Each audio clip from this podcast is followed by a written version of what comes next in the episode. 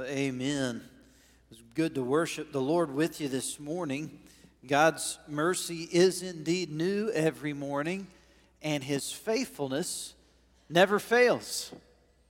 And His goodness is great toward us. God is good. Oh, some of you know how to do it. God's good all the time, and all the time, God is good. Amen. I shared with you a few weeks ago about the need for prayer. Last week, I shared with you a couple of reasons why prayer is necessary and important in the Christian life. You have the what and the why of prayer. We need to faithfully pray in faith to our faithful God. And we need to do so because Jesus is our attentive friend and God is our affectionate Father. Today, I want to share with you about how to pray. I've shared with you the what and the why, but today I want to focus on how we are to pray. And yes, there is a right way and a wrong way to pray. But just like Jack Wolf talked with our kids this morning, it's not so much about the words that you use or about the length of your prayer or even about the volume of your prayer. It has to do with the heart behind your prayer. So I want to challenge you today to pray with all of your heart. Pray with all of your heart. If you have a Bible, I want to invite you to open up to Matthew chapter 6, verses 9 through 13. Some common verses that you probably, many of you probably know very well. And let's see together from Jesus' instructions about how to pray, how exactly we are to pray with all of our heart. Matthew chapter 6, verses 9 through 13. In this manner, therefore, pray Our Father in heaven, hallowed be your name. Your kingdom come, your will be done on earth as it is in heaven. Give us this day our daily bread, and forgive us our debts as we forgive our debtors. And do not lead us into temptation, but deliver us from the evil one. For yours is the kingdom and the power and the glory forever. Amen. We are to pray with all of our heart. Think about the word pray and think about this word pray as an acronym for instruction on how to pray. P R A Y. If you'll just think of that word, in light of Jesus' prayer, you'll know exactly how the Lord wants us to pray with all of our heart. We begin prayer with praise. We begin prayer with praise. That's how Jesus taught his disciples to begin prayer. Our Father in heaven, hallowed be your name. We praise God for who he is we adore Him and we worship Him when we pray. Notice that God is our Father. This is the one to whom we are speaking when we pray. And if God is our Father, that makes us His children. You are His sons and daughters that God has purchased with the life of his own son on the cross for your sins. Isn't it wonderful to call upon God as your Father when you pray? In fact, did you know that with that simple address to God, our Father, you are praising Him for who He is and for what He's done. You're praising Him because you are acknowledging that He loves you. God is a perfect Father in heaven who loves His children. And you're praising God for purchasing your redemption so that you can be His child. When you call upon God as Father, you are loaded with meaning when you say that. Because you're thanking God for being good towards you as a perfect Father. You're thanking God for sending His Son Jesus to be the sacrifice for your sins. Not only is God our Father, but pay attention, Jesus talks about where our Father is, where He dwells. Our Father who is in heaven. Heaven in the Bible is the dwelling place of God. In His presence, there is life. And here's what's so neat when we pray and when we praise and worship God we are exalting Him, lifting Him up on the throne where He is already seated in heaven. And when we pray, exalting the Lord and lifting Him up on the throne of heaven, we are also elevating ourselves into the spiritual realm. Paul would talk about this later on to a group of believers, and he would say, Set your minds on things above, where Christ is seated at the right hand of God. So many times as Christians, we look around in this world at the problems that we're facing, at the people that we're dealing with, and instead of fixing our eyes on God and lifting Him up in praise and worship and prayer, we're crying out the, oh my goodness, life is miserable. I don't know what to do. I can't figure this out. When we pray, and we lift up God and worship, we are setting our minds on things that are above. And all of a sudden, when we set God on the throne of heaven, then we begin to see things differently. All of a sudden, those obstacles that have been in our way, we see as opportunities for God to demonstrate His power, don't we? We begin to have God's perspective and vantage point when we pray to our Father who is in heaven. Not only is God our Father, and not only does He dwell in heaven, but His name is to be hallowed. I like the Christian Standard Bible's translation of this phrase May your name be honored as holy. God is a holy God. He is set above and far apart anything and anyone else in this world. And when we honor his name as holy, we are recognizing that his name is above every other name. When we pray, we're not just talking, lifting our voices up in the air. We are talking to the creator of the universe. He is light.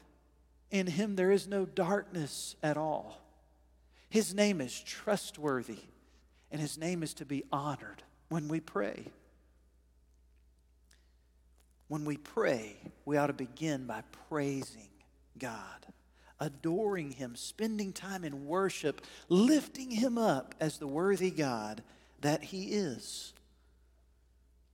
Not only are we to praise God when we pray, but we are also to repent we pray with all of our heart by repenting. Notice what Jesus said at the uh, towards the end here. Uh, sorry, not the end. What Jesus said in verse 10 Your kingdom come, your will be done on earth as it is in heaven. And you might think, Jake, how in the world is that talking about repenting? Let me share this with you. To repent simply means to turn around. It means you've been heading the wrong direction and you stop. You turn around and you start heading the right direction. That's what the word repent means. It means that you stop going your own way and you start going the Lord's way.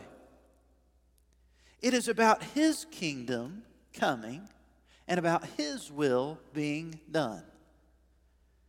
And if we're honest with ourselves, a lot of times we go to God in prayer because things are not going our way. Right? One of my uh, favorite thoughts about this idea in prayer comes from a pastor named A.B. Simpson.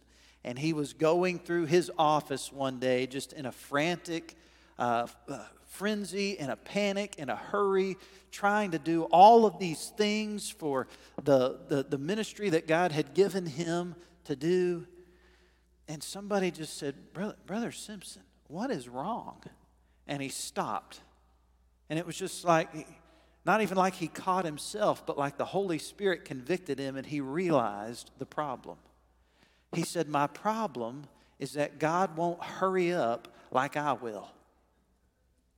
And in that moment, he realized, God, I'm not praying for your kingdom to come and for your will to be done. I'm praying for my own kingdom to come and my own will to be done.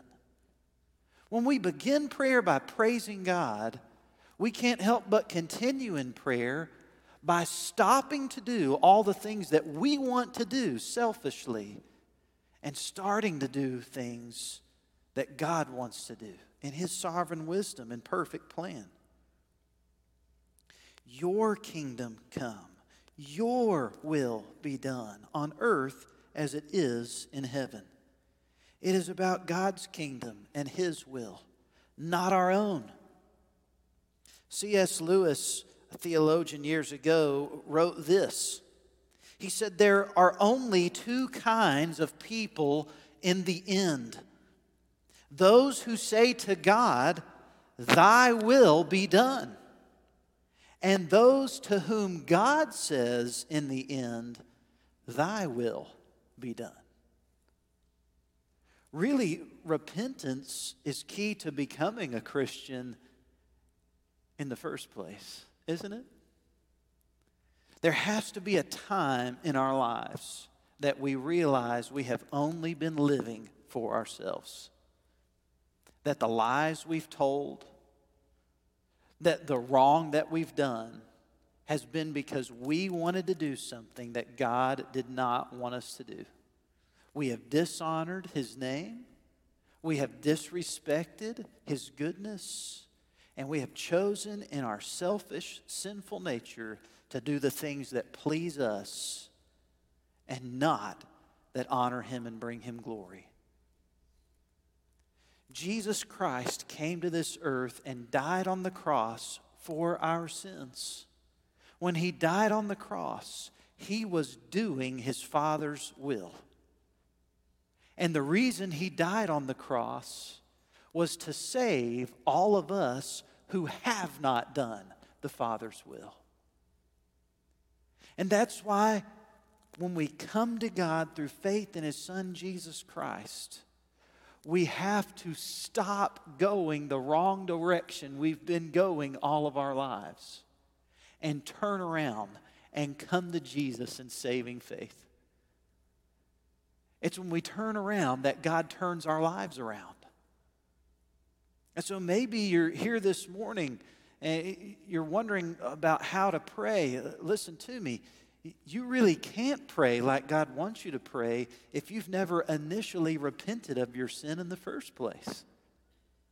God wants you to be able to praise and worship Him, but you can't praise and worship Him if you're still living your life for your own kingdom and your own will. But when you turn around, God transforms your heart and your life, and you come to know Him. If you don't ever turn around, then in the end, what happens is instead of God's kingdom coming in your life and God's will being done in and through your life, God leaves you to what you've wanted. But the truth is, it's really not what you've wanted. God wants what is best for you. That's why the Holy Spirit convicts of sin and righteousness and judgment. And that's why when you feel guilt and shame in your heart because of sin and sorrow over the wrong that you've done, it is the Holy Spirit laying that burden on you or really making you aware of the burden that you have already taken upon yourself. And He says, if you'll just come to me, I'll forgive you. I will heal you. I'll cleanse you. I'll restore you. I'll make you whole. And, folks, even after we have that initial point of repentance in our lives, when we turn from our sin and turn towards the Savior, there are still times in our lives that if we're not careful, we'll kind of push Jesus off the throne of our heart and start to try to take back over. And that's when we need to pray God, your kingdom come. And God, your will be done on earth, in this church, in my life, just as it's done in heaven. Who's on the throne in heaven? Let me ask again. This is a question you can respond to. If you didn't know, now you know. Who's on the throne in heaven? If God's kingdom is going to come and God's will is going to be done on earth just as it's done in heaven, who needs to be on the throne of your heart? God.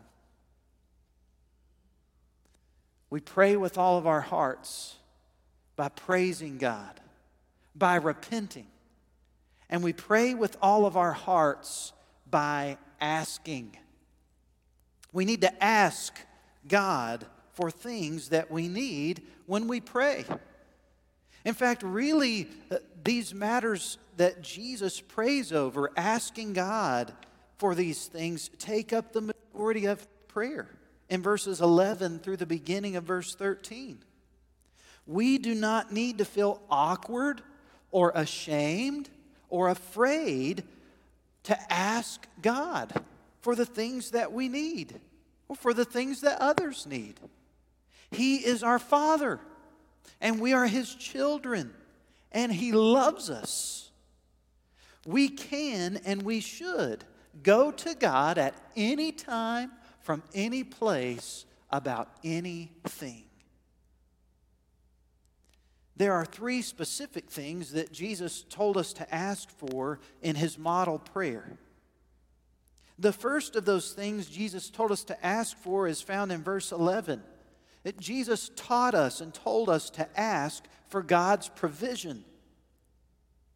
We're to ask for God's provision. Verse 11 says, Give us this day our daily bread.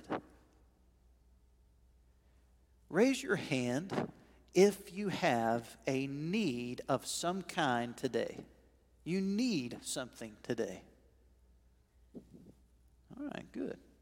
The rest of you apparently don't need to breathe to stay alive, don't need food to eat to stay alive, don't need a shelter to, to, to live in the night to keep you out of the mosquitoes or the smoke of the farm fields or the hot or the cold. It's Arkansas weather this time of year, right? We all have needs, don't we? God is able to meet every one of those needs. And Jesus simply tells us to ask God to meet those needs. If God is a good father in heaven, and He is, and His children need something here on earth, do you think that God is up in heaven going, I don't know. I don't know if I'm going to give them what they really need today. I think I'm just going to let them go through life without having the things that they need. In fact, that's what I would like to do. That's not God's attitude. God loves His children. And yes, there will be times that we suffer in this world. The whole world lies under the sway of the wicked one. Right. When you lack and when you have need, you go to God and you ask Him to provide. This is the prayer of provision. You ask God for what you need. And Jesus relates it specifically to food. Give us this day our daily bread. That's a need, isn't it? Jesus didn't say, God, give us a year long supply of filet mignon. It's not what he asked. He said, Give us this day our daily bread. If you have a need, ask your Father. The second thing Jesus told us to ask for is pardon. Jesus told us to ask for provision. He also told us to ask for pardon. And we see this in verse 12. Forgive us our debts as we also forgive our debtors. Other translations say, uh, Forgive us our trespasses as we forgive those who trespass against us. Or forgive us our sins as we also forgive those who have sinned against us. And I want you to, to understand there, even though these two fit together, there is a slight difference between repenting of the wrong that you've been doing and asking for pardon, asking God's forgiveness. Certainly, when you turn away from sin and turn towards the Savior, you are expressing a desire to be forgiven of sin. And the Lord will indeed forgive you of sin. But forgiveness is really key. In fact, forgiveness is at the heart of these three petitions and at the heart of the Lord's Prayer. If you look after the Lord's Prayer in verses 14 and 15, Jesus went on not to talk about provision or protection, but to talk more about pardon, to talk more about forgiveness.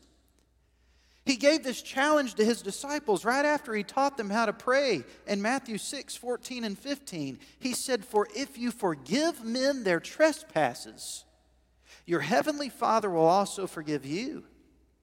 But if you do not forgive men their trespasses, neither will your Father forgive your trespasses. In fact, it's after we've repented personally of our sin and been restored to right relationship with God that we are able to forgive other people. When we stop doing things our own way and start doing things God's way, we realize that those who have offended us or hurt us or made us upset or angered us or done wrong to us or said something mean to us, that those people need God's grace and forgiveness just like we do. And if you've received God's grace and forgiveness, you will forgive others. This is what Jesus said. It's not what I made up, it's what Jesus said. Forgive us our trespasses as we forgive those who have trespassed against us.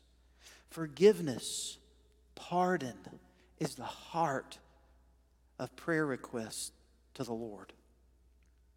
We're to ask God for provision, we're to ask Him for pardon, and we also, verse 13, we are to ask Him for protection. Look at the beginning of verse 13 again with me. Jesus said, And do not lead us into temptation, but deliver us from the evil one. And this might sound kind of funny to your ears. Why would Jesus pray that his Father wouldn't lead him into temptation? I mean, does, does God do that? Does he tempt us to do wrong and tempt us to disobey him? The answer is a resounding no to that question, by the way. If you read later on the New Testament, the book of James, God's perfect. He doesn't do evil, He doesn't sin, He doesn't tempt people to sin. But what happens in our lives as we go through our time on this earth is this. When we're faced with challenges, when we find ourselves in certain circumstances or specific situations, we either have the opportunity to trust God or we have the opportunity to lean on our own understanding and fall into the devil's traps and schemes whereby we get distracted from doing what God wants us to do. Several of us on Sunday nights during our evening discipleship time went through a study on the Lord's Prayer entitled Pray Like This. And when we came to this section of the Lord's Prayer, do not lead us into temptation, but deliver us from evil, One of the, the teachers on the, the video instruction that we were watching put it this way What God intends as a trial to build our faith, Satan will use as a temptation to break our faith. And when Jesus said, Do not lead us into temptation, but deliver us from evil, he's saying, You're going to be faced with things in life. And you can either choose to trust the Lord, or you can lean on your own understanding. And instead of trusting Him, you allow the doubts from the devil to creep into your life and to destroy and ruin His plan for you. So he's asking for God's protection. He says, Deliver us from the evil one. Just as God has a kingdom and has a will, the evil one has a kingdom and he has a will. And it's not an equal opposite of God's kingdom, it's a kingdom of rebellion. In fact, the Bible calls it a kingdom of darkness, where Satan tries to hold people captive in sin and shame. But the Lord Jesus came to set us free, to transfer us from the kingdom of darkness into the kingdom of light. And if we ask God for protection to deliver us from the evil one, he will honor that request. We pray to God with all of our heart by asking Him for provision, for pardon, and for protection.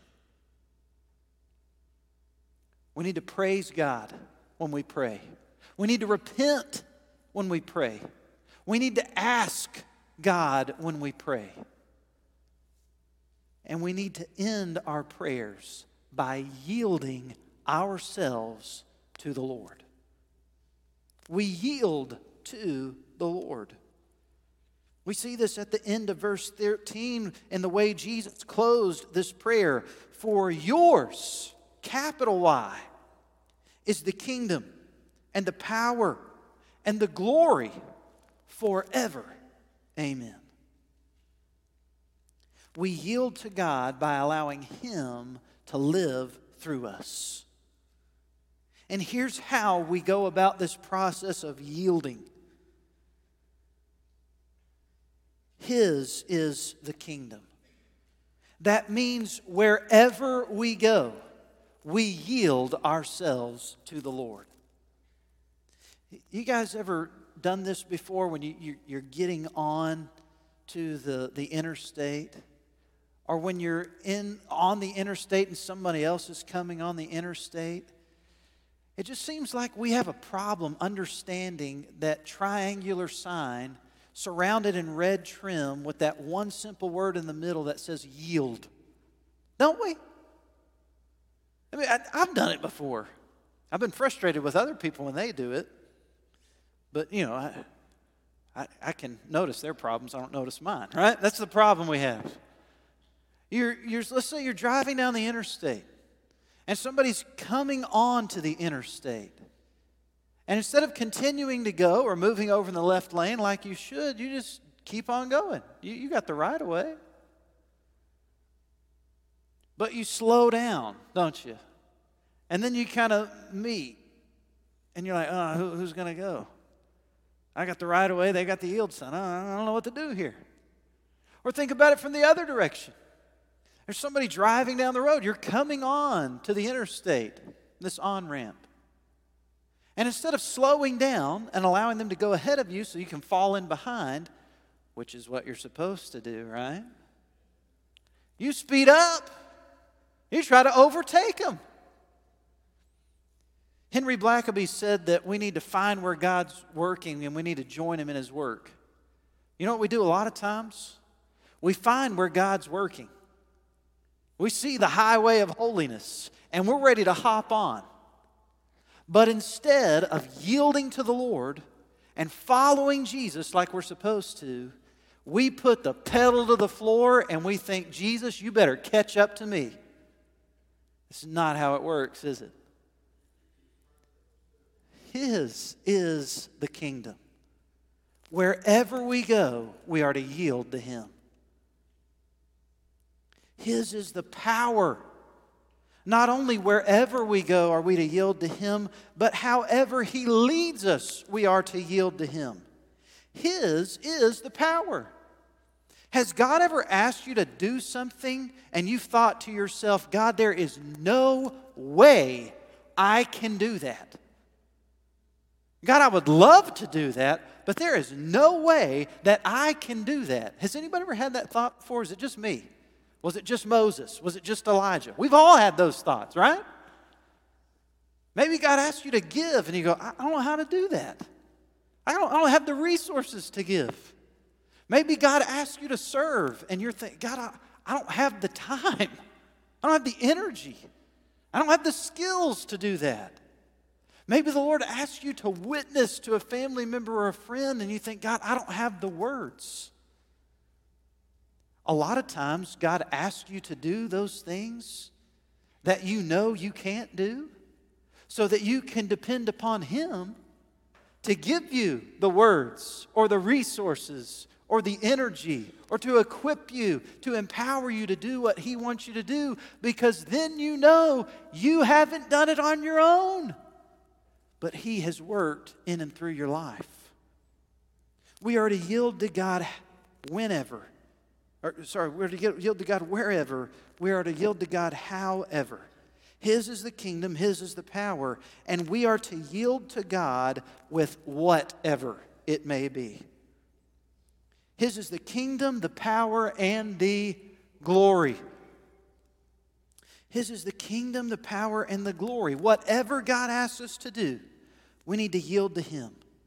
We cannot add to or take away from God's glory, but we will encounter it one day. And when we encounter God and His glory, it will either be in joy because we've obeyed Him, or it will be in judgment because we disobeyed Him. Wherever we go. However, we find ourselves living the Christian life, with whatever God asks us to do, we are to yield to Him. And finally, we are to yield to Him not just wherever, however, with whatever, but also whenever. His is the kingdom, the power, and the glory. When? Forever. Forever. Amen. God wants to be honored and glorified in your life today and in the future. And if you will live your life in such a way that you yield to Him all of the time, then you will live a life of faith filled prayer to God. God wants us to pray with all of our heart. Jesus taught us how to pray with all of our heart in his model prayer. We need to praise, we need to repent, we need to ask, and we need to yield. So here's my question for you in closing this morning Will you pray to God with all of your heart? And perhaps as You've heard from God's word this morning. He's spoken to your heart about something specific that you need to do in your prayer life. Maybe you've not been beginning your time of prayer by praising the Lord. And maybe right here and right now, you just need to come to Him and praise Him. Maybe you've been living your life for your own kingdom and your own will. And maybe you just need to repent and say, God, your kingdom come, your will be done on earth, in this church, in my heart and life, just as it's done in heaven. God, you take the throne. Maybe you need to ask God for something today. Maybe there's something that you need. Maybe there's somebody you need to forgive. Maybe you're going through the midst of some spiritual warfare and you need to ask for God's protection. Maybe you're here this morning and God's calling you to step out in faith. And instead of getting on in front of him or lagging behind, you just need to join him in his kingdom work. Yield your life to him and follow him faithfully. I'll be standing down here in the front. If you need to speak with me or if I can pray for you in any way, I'd love to do so. This altar will be open if you need to come to God in prayer today. I just want to invite you, as God calls you this morning, would you come to Him? Would you stand with your heads bowed and your eyes closed? Let's pray together. Our Father, who is in heaven, may your name be honored as holy. Your kingdom come, your will be done.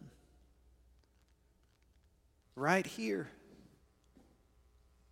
in Lawrence County, Arkansas at First Baptist Church in Walnut Ridge, in my heart, in my life, just as it's done in heaven. God, we do pray that you would give us today the things that we need. God, we thank you for your forgiveness that's available through your Son, Jesus Christ. God, we do confess our sin to you. And we know that you're faithful and just to forgive us our sin and to cleanse us from all unrighteousness. So, God, we forgive others just as God in Christ has forgiven us. And God, we ask that as we are faced with difficulties and trials in this life, that we trust you and that you deliver us from the evil one. God, we yield ourselves to you because it is all yours the kingdom, the power, and the glory forever. Amen.